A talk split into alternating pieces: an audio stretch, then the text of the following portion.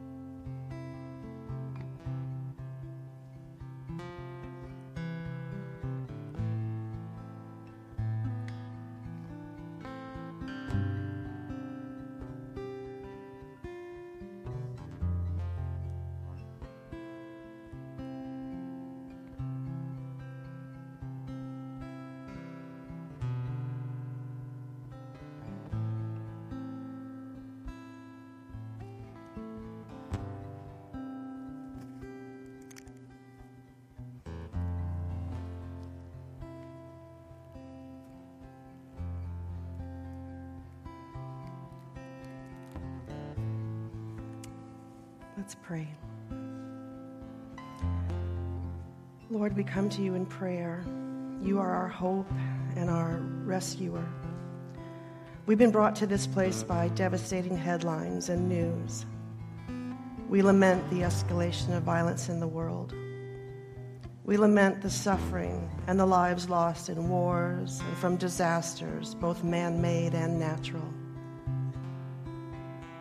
Our hearts break for those everywhere who have lost homes and loved ones. We pray for peacemakers the world over, for those who work in lands, and for people who have endured generations of trauma. We pray for rescue workers and humanitarian workers who are there for those who have lost homes and livelihoods. We ask your forgiveness for the many times we have chosen to look away and do nothing, when we have contributed to outrage or sought solutions that mean some will prevail at the expense of others. We ask for your help, Lord, your presence, and your guidance in leading us in ways that respond, that bring restoration, reconciliation, and wholeness. For shalom, a peace that brings wholeness to everyone. We pray for courage to be the peacemakers, to be the children of God as we bend toward the suffering around us rather than look away from the pain. We pray all these things, Lord, in your name. Amen.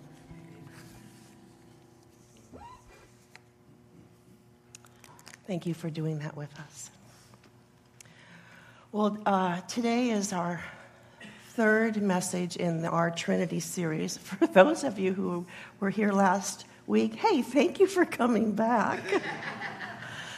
um, I wanted to mention a little bit about our braided river image. If you weren't here last week, we're, there's no good metaphor, there's no good analogy for the Trinity. So uh, what we thought that might be helpful in just talking about this, and for this series, is this geological thing called a braided river, which starts high in the mountains where God is, carries down nutrients, sediment, gravel, rushes down the mountain, and when it hits the level plain, it slows down, and all the sediment, the nutrients, they they they, they fall out of the slower moving water, and they create these islands. And it's, a braided river is ever-changing. They're almost a half a mile wide. You can stand on one side of a braided river and not even be aware of all the water and the rivers that are part of it.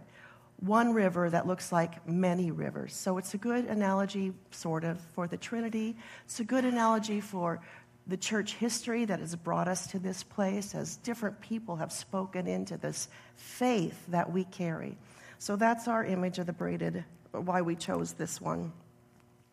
Um, and then, of course, last week, uh, no, Brian started off with an intro two weeks ago, uh, gave us a great intro into the Trinity. Then last week, I gave you a pretty extensive history lesson, and um, we're going to do a little bit of that today, uh, but I'm also going to, we're going to kind of unpack the Nicene Creed.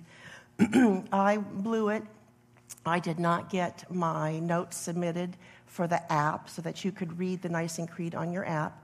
But the ushers have a copy if you would like to have a copy so that when we get to that part, we don't have to jump back and forth from slides. So uh, let's see. We're ready for the map, I think, John. Yeah. So last week in our history lesson, we went through the zero to the hundreds, the one hundreds to the two hundreds, almost up to the three hundreds here.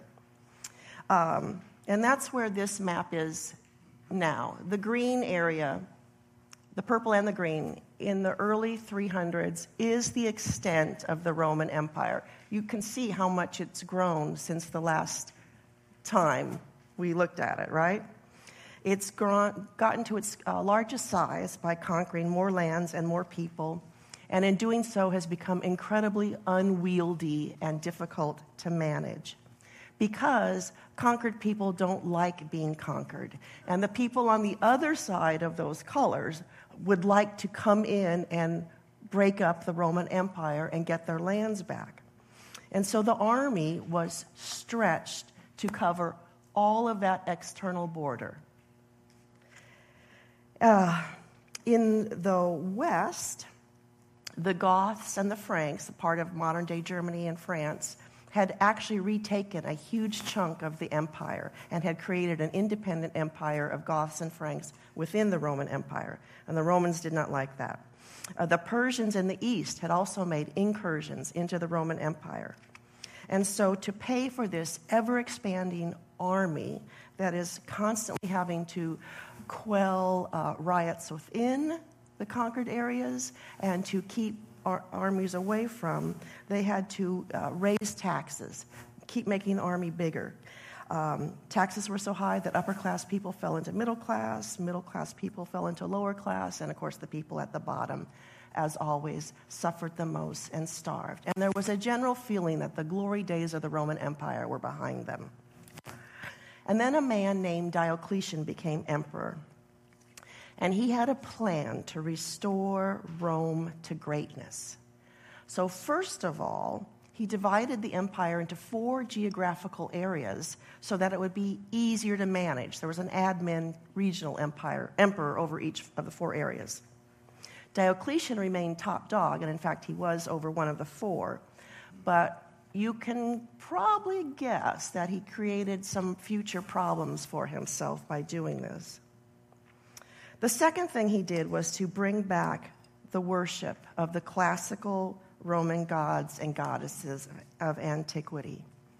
In his mind, Rome was weak because it had lost touch with that old-time religion. And enemy number one were the Christians. By this time, there are probably between two million and five million Christians throughout the empire, which st- makes them still a very small minority. However, there were now Christians in government positions. There were Christians in the army. The army had waived the requirement. It was so desperate for soldiers, it had waived the requirement that you had to worship other gods in order to be part of the army. Uh, so there's Christians in um, kind of throughout the empire in different positions.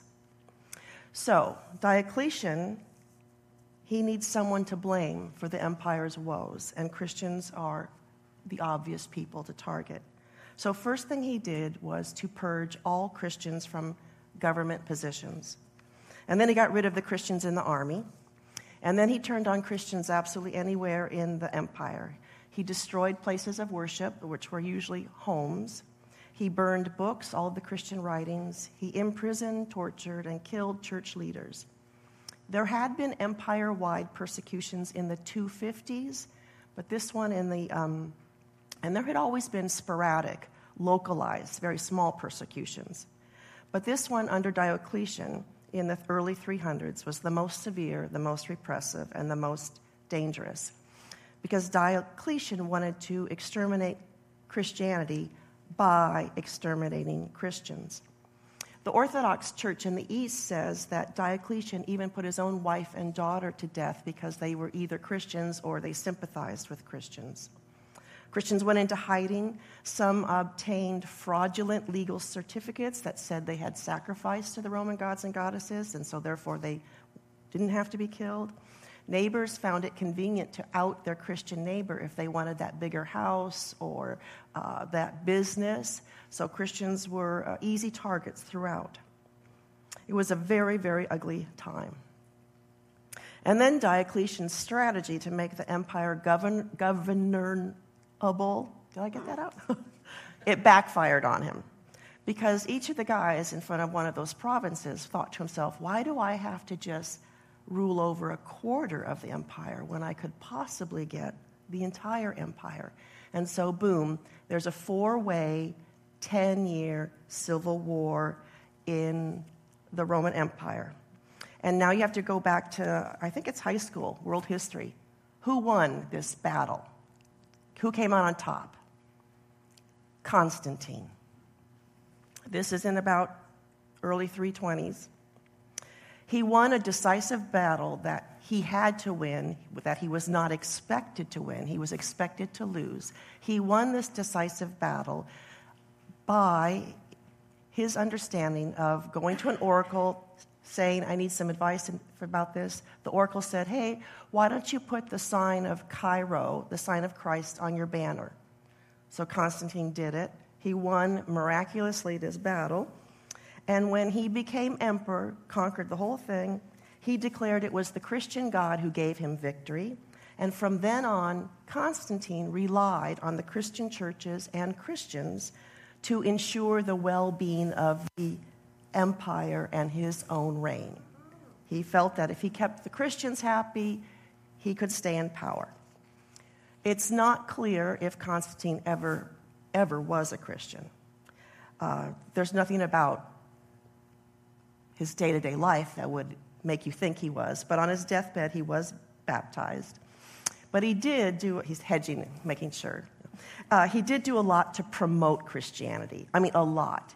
For all the churches and buildings that had been destroyed in the decades prior, he had them repaired. He paid money, lots of money, to have lavish churches built. He made Sunday a weekly holiday free from work. He allowed churches to inherit land and money or other things from Christians who died and wanted to will their stuff to the church. He set himself up as the head of the church. And, of course, now this means that all church leaders have to deal with Constantine and stay on Constantine's good side. So some people say, and it's not a binary choice, but that's we always make one. Some people say Constantine was the best thing that happened to the church, and other people say Constantine was the worst thing that happened to the church. So clergy would have to come to him all the time with problems. Hey, this bishop, I don't like what they're saying, or hey, I'd really rather be bishop of this bigger church over here. Constantine was doing a lot of church management and stuff, and he was always trying to have to settle a dispute, personality conflict, a theological conflict of which he knew nothing, but they were const- constantly coming to him. So that brings us to this, this next slide, which hopefully is a map. There, yeah, same one. Do you see Egypt? Do you see this city, Alexandria, in the purple? Okay, it, Alexandria was one of the first big churches, even before Constantine. The Ro- church in Rome and the church in Alexandria were the two biggest, most powerful churches at this time. There's a guy in uh, this city of Alexandria, a church leader, young guy, totally cool guy. Uh, his name is Arius. He's very charismatic. He's a great speaker and teacher, super popular with the community.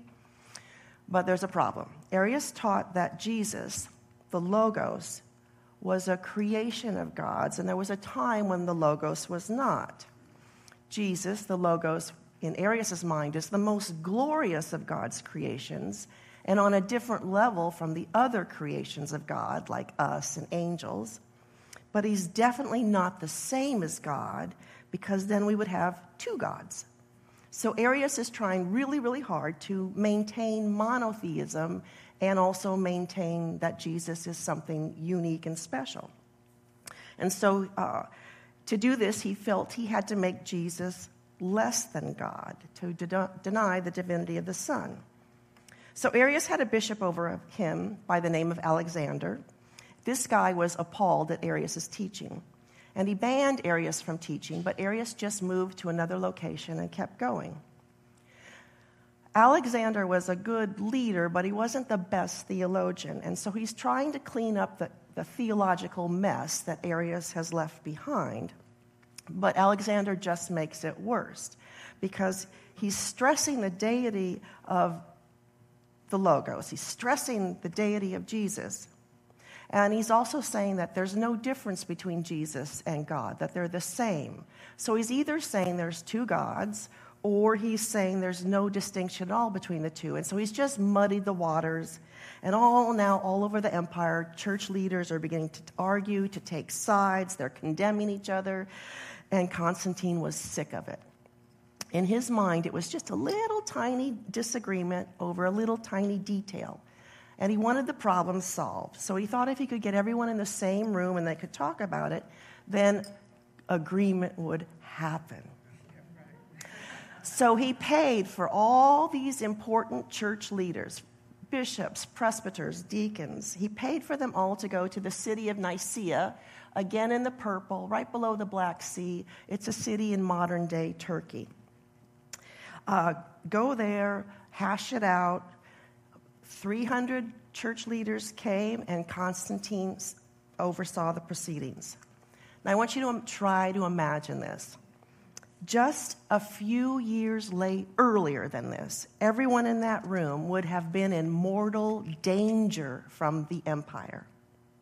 The government had tried to kill them, purge the empire of Christianity. Many people in the room, in that room, had been imprisoned, tortured, uh, and even disfigured from the ordeal. Their families and their friends and their co-workers had been killed by the empire. So imagine how head-spinning this experience is. They must, they come invited to sit before the empire, discuss weighty theological issues at the empire's expense. I'm sure they were astonished, skeptical, skeptical, gratified at the same time. So they were in Nicaea for three months, from May to end of August. And no surprise, it turns out that trying to define the relationship and nature among Father, Son, and Spirit was incredibly difficult, especially when the people in the room did not all speak the same language, and that Eastern Christians and Western Christians emphasized things differently, and they had different ways of looking at the relationship between Father, Son, and Spirit. And, of course, sometimes when you're in a room and you're trying to get something important done and you believe really strongly about what you believe, when your sole purpose is to get your point of view across as the point of view, or your sole purpose is to refute a particular point of view, you aren't really capable of listening or seeing the positive side of your counterpart's position. And you certainly have a lot of difficulty coming out with a statement that everybody agree, uh, agrees on. One of the significant differences, though, the dip- obstacles, was the language. So I've got a map. I got a there we go. The red side of the empire spoke Latin, and the blue side of the empire spoke Greek. Uh, and so that was a big deal, because in the early days of the empire, around the time of Jesus, everyone in the Italian portion spoke Latin, but people were also fluent in Greek. Uh, nearly everyone spoke some Greek, and educated people could read and write in Greek. Greek was a little bit like English is today and how French was in the Middle Ages. It was kind of a universal language. But that all, and of course, all of the New Testament writings and all of the early writings of the church are in Greek. Uh, but by this time, there have been, the empire's huge enough, there's been enough going on that very few people who's, who speak Latin also speak Greek, and they definitely do not read or write in Greek. And so all of these uh, discussions had to be translated for each other. And you, uh, if you speak more than, oh, here's my favorite joke. What do you call a person who speaks two languages? Bilingual. What do you call a person who speaks one language? An American. They love... Anyway, so you know how hard it is to translate. But the other thing to remember is that language shapes us. We aren't really aware how much language shapes us, but the vocabulary that we have available to us helps us, it kind of defines the way we see the world. Latin was and is a great language for making laws. It's a great language for logic and classifying things, saying something is this, but it's not this. And scientists use Latin today uh, when they come up with scientific names for things, because Latin is clear and and uh, there's you do, it's not a muddy language. Greek is a actually fascinating language. It's there's a lot more precision in Greek, but it, precision is for philosophy and concepts and ideals, things that are hard to pin down. Um, So when I say there were language obstacles, there were big language obstacles. Well, Constantine thought that this council would want to come up with an acceptable agreement, and it would be fairly easy, but the clergy had different ideas. Each of the viewpoints wanted their version to be accepted and the other versions of what the Trinity could be denounced. Now, it did become apparent fairly early on that the views of Arius would not prevail. Everybody was pretty, well, except for the, uh, they call it, when I say it's the Arian faction, that's A R I A N, not the same thing as what happened in World War, yeah. Um, but it came, became very uh, obvious that the that Arian faction was not going to be able to get their point across.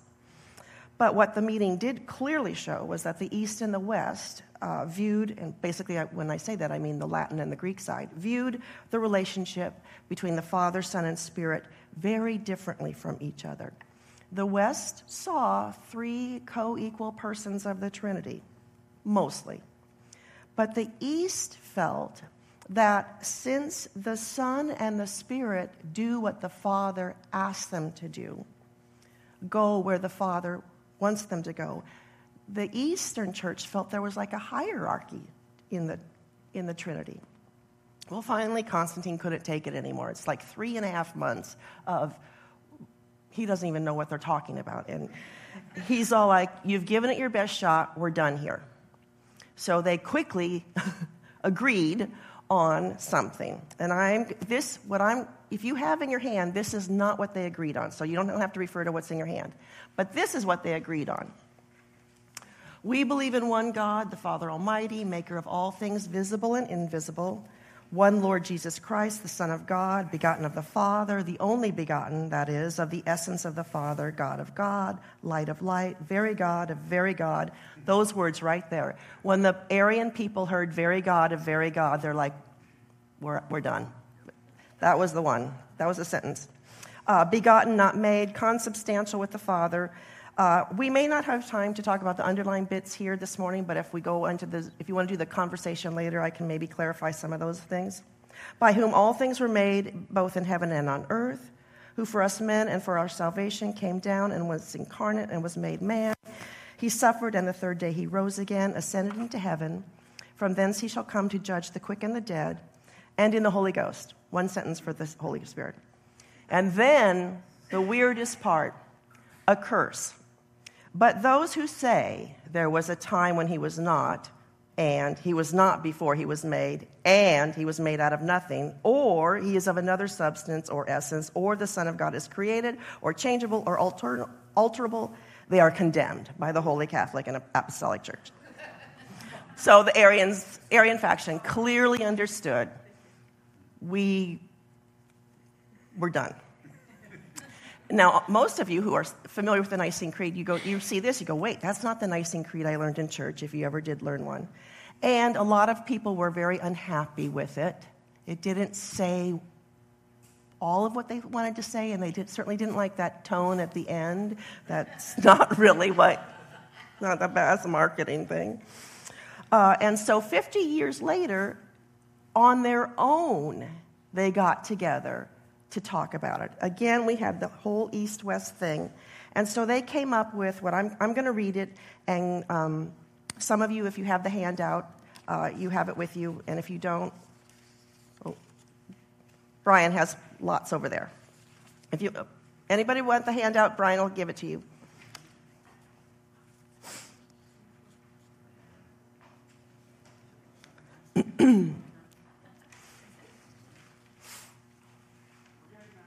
So this is what they hammered out. We believe in one God, the Father Almighty, maker of heaven and earth, of all things visible and invisible, one Lord Jesus Christ, the only Son of God, begotten from the Father before all ages, God from God, light from light, true God from true God, begotten, not made, of the same essence as the Father. Through him all things were made for us and for our salvation. He came down from heaven. He became incarnate by the Holy Spirit and the Virgin Mary and was made human. He crucified, he was crucified for us under Pontius Pilate. He suffered and was buried. The third day he rose again according to the Scriptures. He ascended to heaven and is seated at the right hand of the Father. He will come again with glory to judge the living and the dead. His kingdom will never end. And we believe in the Holy Spirit, the Lord, the giver of life. He proceeds from the Father and the Son, and with the Father and the Son is worshiped and glorified. He spoke through the prophets. We believe in one holy Catholic and apostolic church. We affirm one baptism for the forgiveness of sins. We look forward to the resurrection of the dead and the, to life in the world to come. Amen. We call this the Nicene Creed, even though it wasn't created in Nicaea, but it's to honor the fact that it's, it's, it follows on the original uh, meeting in Nicaea. And as I said, it was created about fifty years later. It was uh, after the dust died down from the brouhaha of the original council. And we owe this statement in large part to three men known as the Cappadocian Fathers. These It was two brothers and their best friend. They were brilliant theologians. Two of them had really good people skills. One of them not so much. Uh, but they spent the decades in between the two creeds because they were very young men at the first time. They spent the decades in between working tirelessly all over the empire with clergy, educating them on the importance of why we need a creed, what needs to be said. They were great listeners for listening to the concerns of people, and they were amazing at developing language to use when teaching about the Trinity. And some of the language that they used then kind of died out in the West, but it has become very influential in the church today. So I'm very fond of this creed, as many of you know, and I want to walk through it with you. And so that's, we're going to try to figure this out between your handouts and what's going to be up there.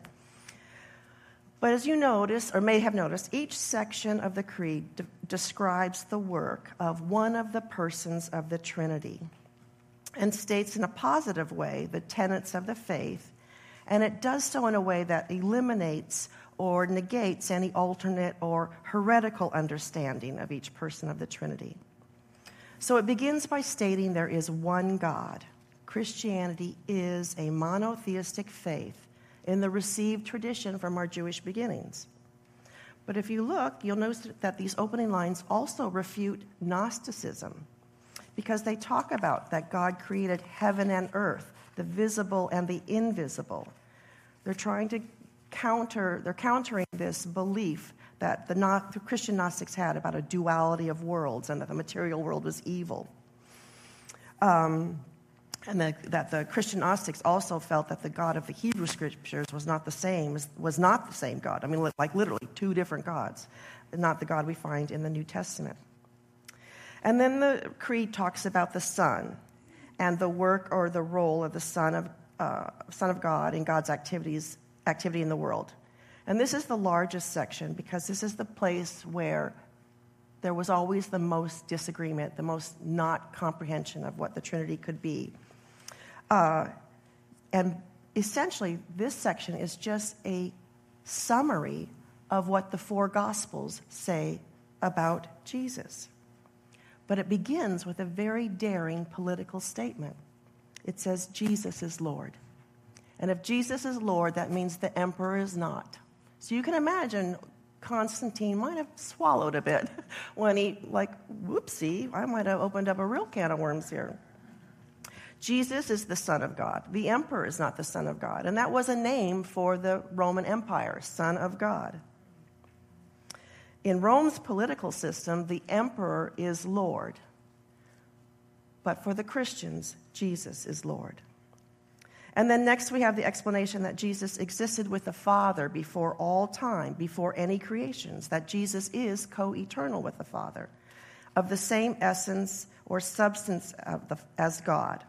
And therefore, unlike, not of the same essence as God's creations. And again, they're refuting Arianism or any, any of the, there were other views of Jesus about his humanity and divinity and which was he and how could he be both.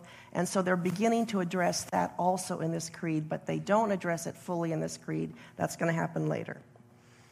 Um, now here's where the language was pro- a problem. The Greek word force that we see in the creed as either substance or essence is homoousios, same, and then you have the ousios part is the hard part, because there was no good word in Latin for what the Greeks meant by same what? But in the Greek mind, it, it was okay. They understood that things could be the same and yet kind of different. But Latin had no word for this. And so when they call, said that God was the same substance, Jesus and God were the same substance, people are like, well, are we talking about stuff? You know, and... But anyway, it was the work of the Cappadocian Fathers in helping people understand. And so the word homoousios was in, which made perfect sense to the sense to the Greek side of everybody, was a little tricky for the West to agree to. But when they had the backstory of what the Cappadocian Fathers meant by that, then they were able to sign off on this word. But even us in English, it sounds weird when we say substance, and most translations now have switched it to essence, because an essence doesn't feel as chunky as a substance. Okay. Um, oh, the other reason that the uh, Latin-speaking side of the council wasn't too thrilled about the word homoousios. Everything is in Greek that they're talking about, all the words. But ex- ev- that word does not appear in Scripture, homoousios. That was more of a scientific, philosophical word that the Greeks came up with. Every other word in the Nicene Creed is f- directly found from the Bible. And so that was another little problem for the West. And then in the creed, we get this snapshot of Jesus' life. Jesus is the divine one, came down from heaven, but put on flesh. Again, refuting um, Gnosticism, and again, uh, a, the beginning of the understanding of Jesus as human and divine. The incarnate Jesus had a human mother, and they name her in the creed, Mary, a Jewish girl, a nobody. Now, there was not a single woman on this council of Nicaea. There was no no women anywhere in leadership. But I uh, really appreciate the fact that they name Mary, the woman, the mother of Jesus. And part of the reason they do this so is also they're not imposing any cultural categories on this. They're taking their understanding of what does Scripture say about Jesus. They're retelling the faith in creedal form as they inherited it. Now, this next line, uh, he was crucified for us under Pontius Pilate. He suffered and was buried. This is an amazing line. It's, and I, when I say it's one of my favorite lines, I don't mean the fact that Jesus suffered, but the fact that they named Pontius Pilate. You know, in all... I think I can say this safely. All world religions, except for Christianity, the di- the divine ones live kind of outside of time, on Mount Olympus, someplace you can't ever name or go to or anything. But our faith is based on an event that happened in a particular place and a particular time. And so these people were daring also because... Um, They named the Roman governor, again, remember, these are empire people. They named the Roman governor who put Jesus to death. And we, it gives us uh, the actual, it's telling us God works in our world. God is present to us. And in specific times and places, we are able to see God at work. A daring statement in many ways, naming the Roman who put our Lord to death and also saying our religion is completely different than any other faith out there. Okay, hold on. Okay, and then it moves to the Holy Spirit. And you know, we saw in the original creed, the Spirit just got one line. Here we see the work of the Spirit, the giver of life, and the Spirit's equal relationship with the Father and the Son. All three are worshipped and glorified. And then in the final section, we come to the work of the church, the church which was brought into existence by the Spirit. And then they end it there. No, no cursing of anybody. Or... Now, notice that there are several things that the Creed doesn't talk about. in my mind, there's some missing some things like love your neighbor, love God, maybe how we should treat the earth. I would have liked that if they had put that in there. But there are other things that they didn't put in there that I'm kind of glad they didn't put in there. There is nothing about any atonement theories. There's nothing about hell. There's nothing about taking Scripture literally. There's nothing about missions or conquering lands and people for Jesus. All that at different times in church history have been important to some groups of Christians. So what that tells me is we the creed is remembering, it's stating the faith the way they understood it as being when it was handed down by the first disciples and the first followers of Jesus. Now, everything I'm going to say from now on is just my opinion, and y'all can have different opinions. And um, but I I think even though most of us don't know anything about the creed, I think we need it. I sometimes think that the very first creed that they made in Nicaea, the one that has the curse in it, is kind of like the Articles of uh, Confederation that our thirteen colonies put together, right? We needed something hammered out. We needed hammered out pretty quick. We had no idea how to be a nation. And so we found out when we tried to implement the Articles of Confederation, it didn't work, they didn't work that well. And we needed something stronger, something better. We needed a constitution. Well, for me, the Nicene Creed, the, sec- the one that you have there, is kind of like the Constitution of the United States. For me, uh, the Constitution of the United States, it's always there in the background. I know it's what makes us the United States, but I haven't studied it. I know a few lines from it. I'd probably be hard-pressed to recognize chunks of text. If somebody said, what document do you think this is from? I'd be, I don't know. We all don't always agree on what the Constitution means. We sometimes think it should be changed. We interpret different sections of the Constitution differently. But we need it. We rely on it. The Constitution has sort of created guardrails for our nation. Well, for me, the Nicene Creed does the same thing for the church.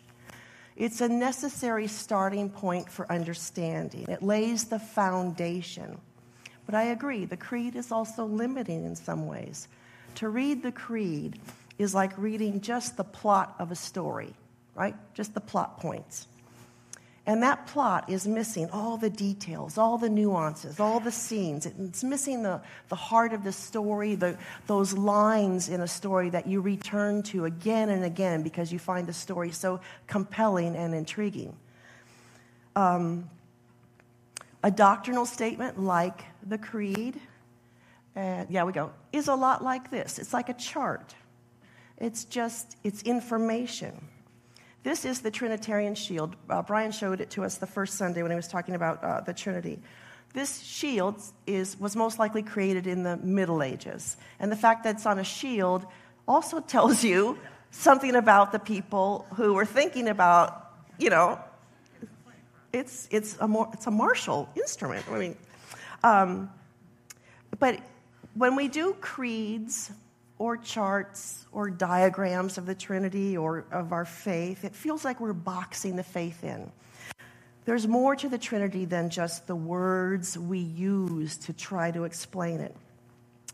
And sometimes I think, and other people thankfully agree with me, that other mediums can be more appropriate, more accessible, like poetry, which invites contemplation and an imagination and participation as you try to understand what the words mean. So I've got a poem up there, yeah, and I'm going to read it. This I did not. This is written by Malcolm Geit. He's, I think, a somebody in the Church of England. In the beginning, oh, it's a poem about the Trinity. In the beginning, not in time or space, but in the quick before both space and time. In life, in love, in co-inherent grace, in three in one and one in three, in rhyme, in music, in the whole creation story, in his own image, his imagination, the triune poet, makes us for his glory and makes us each the other's inspiration. He calls us out of darkness, chaos, chance, to improvise a music of our own, to sing the chord that calls us to the dance, three notes resounding from a single tone, to sing the end in whom we all begin, our God beyond, beside us, and within. And so this is my commercial for Wayne next week, because Wayne is going to show us this other way of looking at the Trinity, relating to the Trinity, and we owe some of what Wayne is going to say next Sunday to those Cappadocian Fathers.